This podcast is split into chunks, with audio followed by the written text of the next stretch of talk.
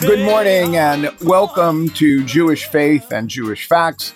I'm Rabbi Stephen Garten speaking to you from Ottawa, Canada. This morning, as you hear our show, you may remember that Sunday evening, the Jewish festival of Hanukkah begins and will be celebrated for eight days. This year, Hanukkah uh, is arriving uh, a week before Christmas. And uh, last year it arrived uh, almost a month earlier than Christmas. That's due to the vagaries of the Hebrew lunar solar calendar. This morning, however, um, we do want to continue our pattern of reading through the five books of Moses known as the Torah and unpacking each of the weekly portions known in Hebrew as the parashah. And so we're getting close to the end of the first book of uh, Genesis, Bereshit in Hebrew, and our Torah portion is known as Vayeshev, which usually translates as he settled. And let me give you an overview of the portion before I introduce my guest and speak with you and he about the portion. The third patriarch, Jacob, settles in Hebron with his 12 sons. His daughter, Dinah, is uh, very much part of a previous parashah, but does not seem to appear to be settling in Hebron with them. His favorite is 17 year old Joseph, whose brothers are jealous of the preferential treatment he receives from his father, such as what we now know as the precious many colored coat that Jacob uh, gives to Joseph. Joseph relates to his brothers two of his dreams, which foretell that he is destined to rule over them, increasing their envy and hatred towards him. Simeon and Levi plot to kill him, but Reuben suggests that they throw him into a pit, instead intending to come back later and save him. While Joseph is in the pit, Judah has him sold to a band of passing Ishmaelites. The brothers dip Joseph's special coat in the blood of a goat and show it to their father, leading their father Jacob to believe that his most beloved son was devoured by a wild beast. Judah, the eldest son, uh, marries and has three children. The eldest, known as Er, dies young and childless, and his wife Tamar is given in Levirate marriage to the second son, Onan. Levirate uh, marriage is the ceremony and obligation um, beholding on a widow when her husband has died and the couple is childless. She is obligated to marry the next oldest son uh, in the lineage. Onan spills his seed and he too meets an early death. Judah is reluctant to have his third son marry her. Determined to have a child from Judah's family, Tamar disguises herself as a prostitute and seduces her father in law, Judah. Judah hears that his daughter in law has become pregnant and orders are executed for harlotry. But when Tamar produces some personal effects indicating that Judah was the father, he publicly admits it. Tamar gives birth to sons, uh, two of them Peretz, who will be identified in the Torah as an ancestor of King David, and Zerach. Our story returns to the narrative of Joseph. Joseph is taken to Egypt and sold to Potiphar, the minister in charge of Pharaoh's slaughterhouses. God blesses everything he does, and soon he is made overseer of all his master's property. Potiphar's wife desires what the text calls the handsome and charismatic lad, and when Joseph rejects her advances, she tells her husband that the Hebrew slave tried to force himself on her. And Joseph is then thrown into prison. Joseph gains the trust and admiration of his jailers, who appoint him to a position of authority in the prison administration. A little foreshadowing of what will happen later with Joseph during the famine. In prison, Joseph meets Pharaoh's chief butler and chief baker, both incarcerated for offending their royal master. Both have um, difficult dreams, which Joseph interprets. He tells them in three days the butler will be released and the baker hanged. Joseph asks the butler to intercede on his behalf with Pharaoh. Joseph's predictions are fulfilled, and the Torah portion tells us that the butler forgets all about Joseph and does nothing for him. Well, as you can see, this is a Torah portion with really uh, multiple narratives. And with me this morning is Rabbi Jonathan Stein, the Rabbi Emeritus of Shaarei Tefillah uh, Congregation of New York City, past president of the Central Conference of American Rabbis. Rabbi Stein graduated from the University of Pennsylvania, Wharton School of Business, was ordained by Hebrew Union College Jewish Institute of Religion, and he has served as senior rabbi of Indianapolis Hebrew Congregation, senior rabbi of Congregation Beth Israel of San Diego. He has served in many capacities on behalf of the Reform movement and in many wonderful capacities with regard to the uh, World Union of Progressive Judaism, the body which helps promote liberal Judaism throughout the world. He has been recognized as an honorary member by the National Association of Temple Educators, and he was honored by the World Union of Progressive Judaism for his work on behalf of international Jewry. It's a pleasure to welcome back to Jewish Faith and Jewish uh, Facts uh, Rabbi Jonathan Stein. Good morning, Rabbi Stein. Morning, Rabbi Garten. That is one of the kindest um, introductions I have ever received. Thank you. Well, and I did keep it short, but I, you didn't. You didn't do that. uh, as some of you may remember, Rabbi Stein and I were classmates in seminary, and um, I learned so much from him during our years as students that it's a pleasure to learn again with him on this podcast.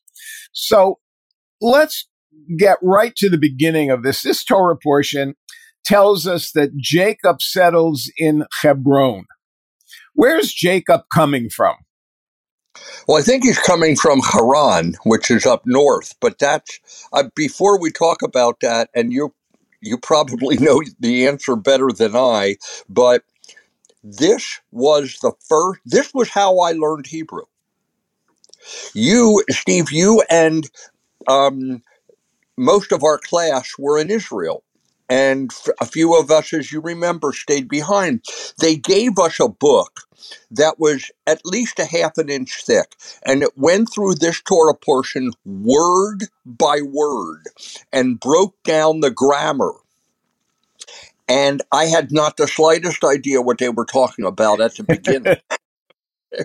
and as things unfolded and repeated themselves, I eventually learned a little bit of grammar. But whenever somebody says Vayeshev, my mind immediately goes to that book and the first day of class at HUC. And, and nearly um, uh, 55 years ago. Nearly 55 years ago. So I've often wondered actually about the word because lashuv also means to return and it means to sit. And dwelled is also one of the meanings, which I assume is the meaning of the text here. But the word, not so much sit, but return, lashuv, without the, you know, without the vowels, eh, it, I'm not sure. Uh, maybe you know if Midrash says something about that. But I thought that it's a it's a, a different way of understanding the opening word. Well, it's interesting that you raise it from a grammatical perspective, because prior to um, this Torah portion, Jacob is on the move. He's running from his home, the uh, house where he grew up with his father Isaac and Rebekah. He's running from his brother Esau. Um, the previous Torah portions um, indicate that he is quite unsettled. Hmm. Um, and so you raise an interesting question. Is he returning to Hebron, um, which in tradition, of course, would have been the burial place of his grandparents? Yes. Um, Thank you for that. Hebron, not not Haran. right. Well, where Who he was comes Haran? from, Was Abraham? Was that Abraham from Haran? right. But Okay. it, it is true that um, because Jacob is uh, a wanderer, this notion of returning might be an implication that he had been there before. Right. And I also like the word that you use to dwell, meaning that it's almost the opposite of that. That there he was settled, good.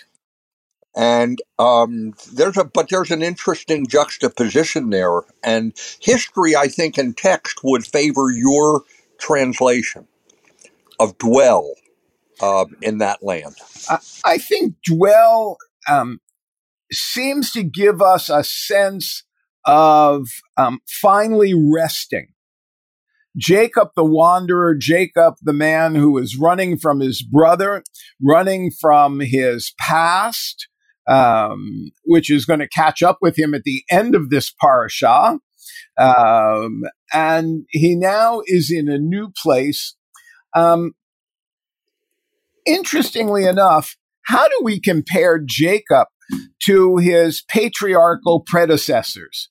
When you think of the lineage of Abraham to Isaac and Jacob, what comes to mind in terms of um, descriptors of these three uh, introductory members of the people of Israel?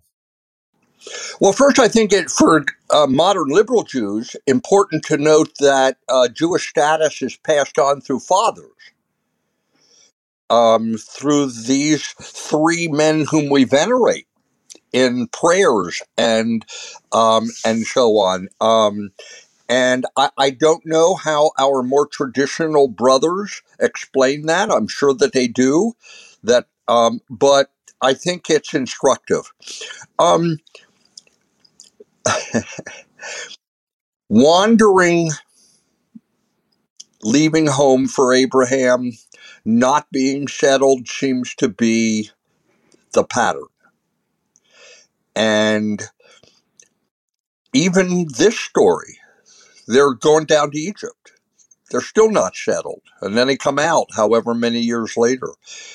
So your, you know, your um, storyline um, of that unsettledness, I think, does mark our patriarchs and a lot of the of the Torah.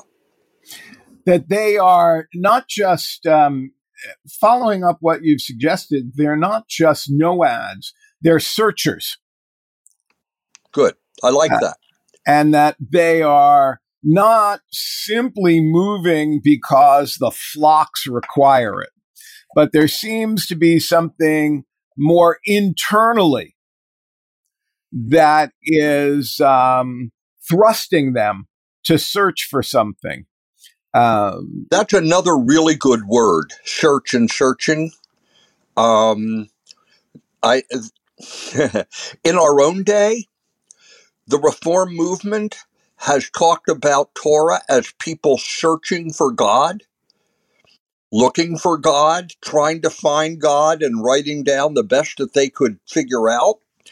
Um, and I wonder uh, how much of that searching for God um, is part of the of our ancestors, our forefathers' narrative.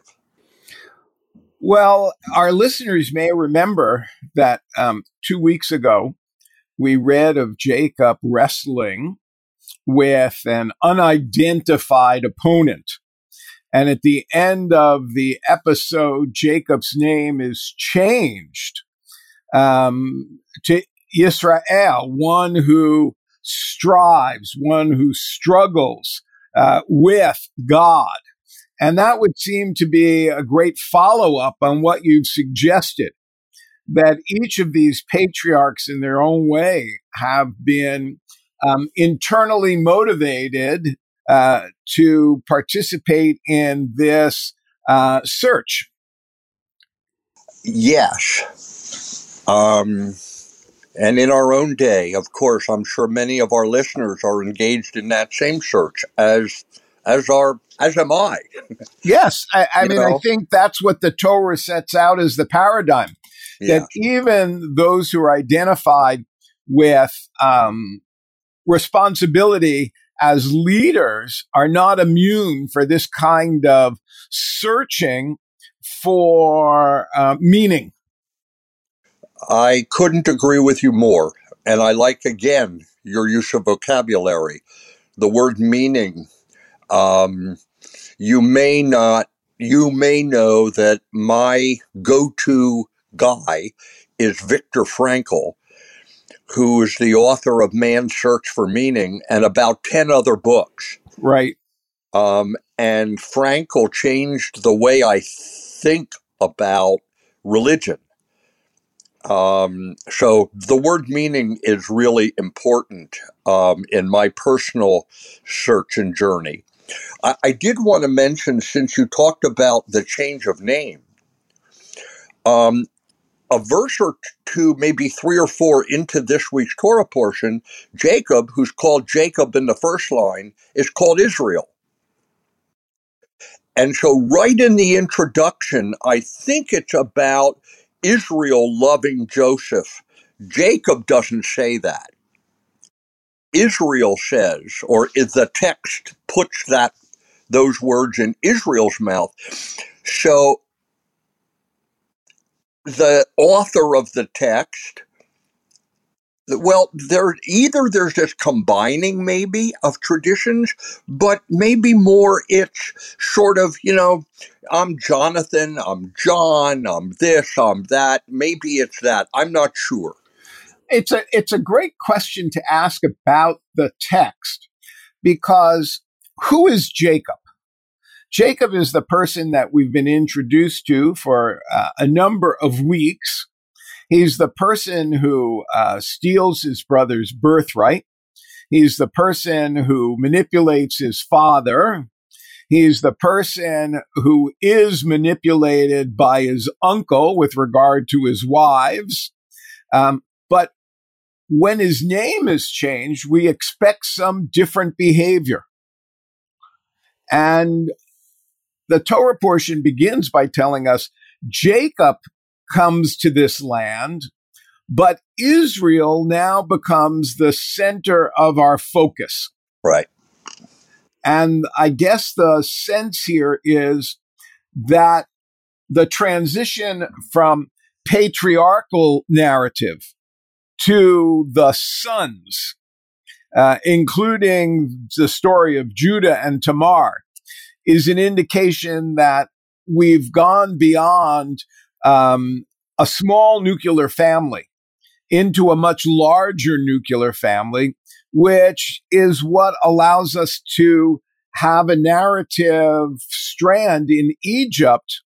But unlike uh, Abraham and Isaac, where they went to Egypt just um, husband and wife, now we have the youngest son going to Egypt as the foreshadowing of everybody going to mm-hmm. Egypt. Uh, that's very helpful. And I hope for our listeners' sake, they begin to see how um, the Torah is not a um, vertical storyline. Mm. Um, like a strand of DNA, it's intertwined. And we need to sometimes remember what's happened in the past as foreshadowing of the future and unpack the present um, to better understand what the future will be all about. Um, so Jacob seems to be introduced to us as um, what you would expect the the father, but then the narrative leaves him and we focus on the sons. Now, I know you've done some significant thinking about the role of women in modern uh, religious life. Would you just like to offer some comment about why Dina, who in chapter 36 was so important, disappears? Thank you. I, I have not the slightest idea. okay. what? What? I'm not sure exactly where. Um. What your? What is the answer? well, I don't know what the answer is. I'm always, you know, um, the Torah. You started a while ago talking about the Torah being a patriarchal book. Yeah. And Dinah, the daughter of Jacob, um, is the only woman in the story in which we have a complete narrative um, thrust. She um, has this interaction with Shechem, the prince of the Shechemites, um, and Shechem and his uh, brethren uh, seem to have a desire to um, uh, have a relationship with her. Uh, and uh, lo and behold, the brothers want to defend her. Right. Well, is important to remember, as you originally asked about women, that dealing with the Torah is a very different society and understanding of the hierarchy of uh, authority, power, and so on. Men are number one, two, and three in the Torah, and um, um, women um, you know, people try to compare Torah texts with other contemporary texts and say, well, we were so much more advanced than they were. Right. Maybe, maybe, but not advanced enough. So, um, yes, women. And it leads, it, first of all, I just wanted to comment. It's interesting to me how life itself and the text turn on one sentence all of a sudden life takes a turn for us. And here it's when Israel loves Joseph more. That one parental, I would say it's a mistake. that one parental thing changes history and is the origin of this whole Exodus story with the with the um, the uh, twelve sons going down to Egypt and the famous Exodus story that everybody knows is set off with this moment in the Torah. And and Jacob replicates his father's behavior because um, Isaac is said to love Esau more than Jacob. Right. And one would have thought, um, as parents, both you and I, and those who are listening, that we sometimes recognize behaviors um, of our parents. And even when we are copying them unintentionally, we say, Oh, my parent did that. My father, my mother said that. I think I'd like not to do it. But Jacob seems to just uh, repeat the mistake and the upshot of his mistake is um, this long story about Joseph. Uh, I'm, you know, I'm. What you say makes me smile because I mean that's me. You know, I'm I'm a little kid, and I say I'll never say that to my children, and there I go. well, I think it's all of us. We're all that that little kid who hear ourselves um, repeating words that we couldn't believe that we would be connected to. I, I do want to, before we um, turn to the end of our portion, I do want to remind listeners that while I asked Rabbi Stein about what happened to Dina, we do have this interesting intercession in the narrative, the story of Tamar, which is a story of women's power.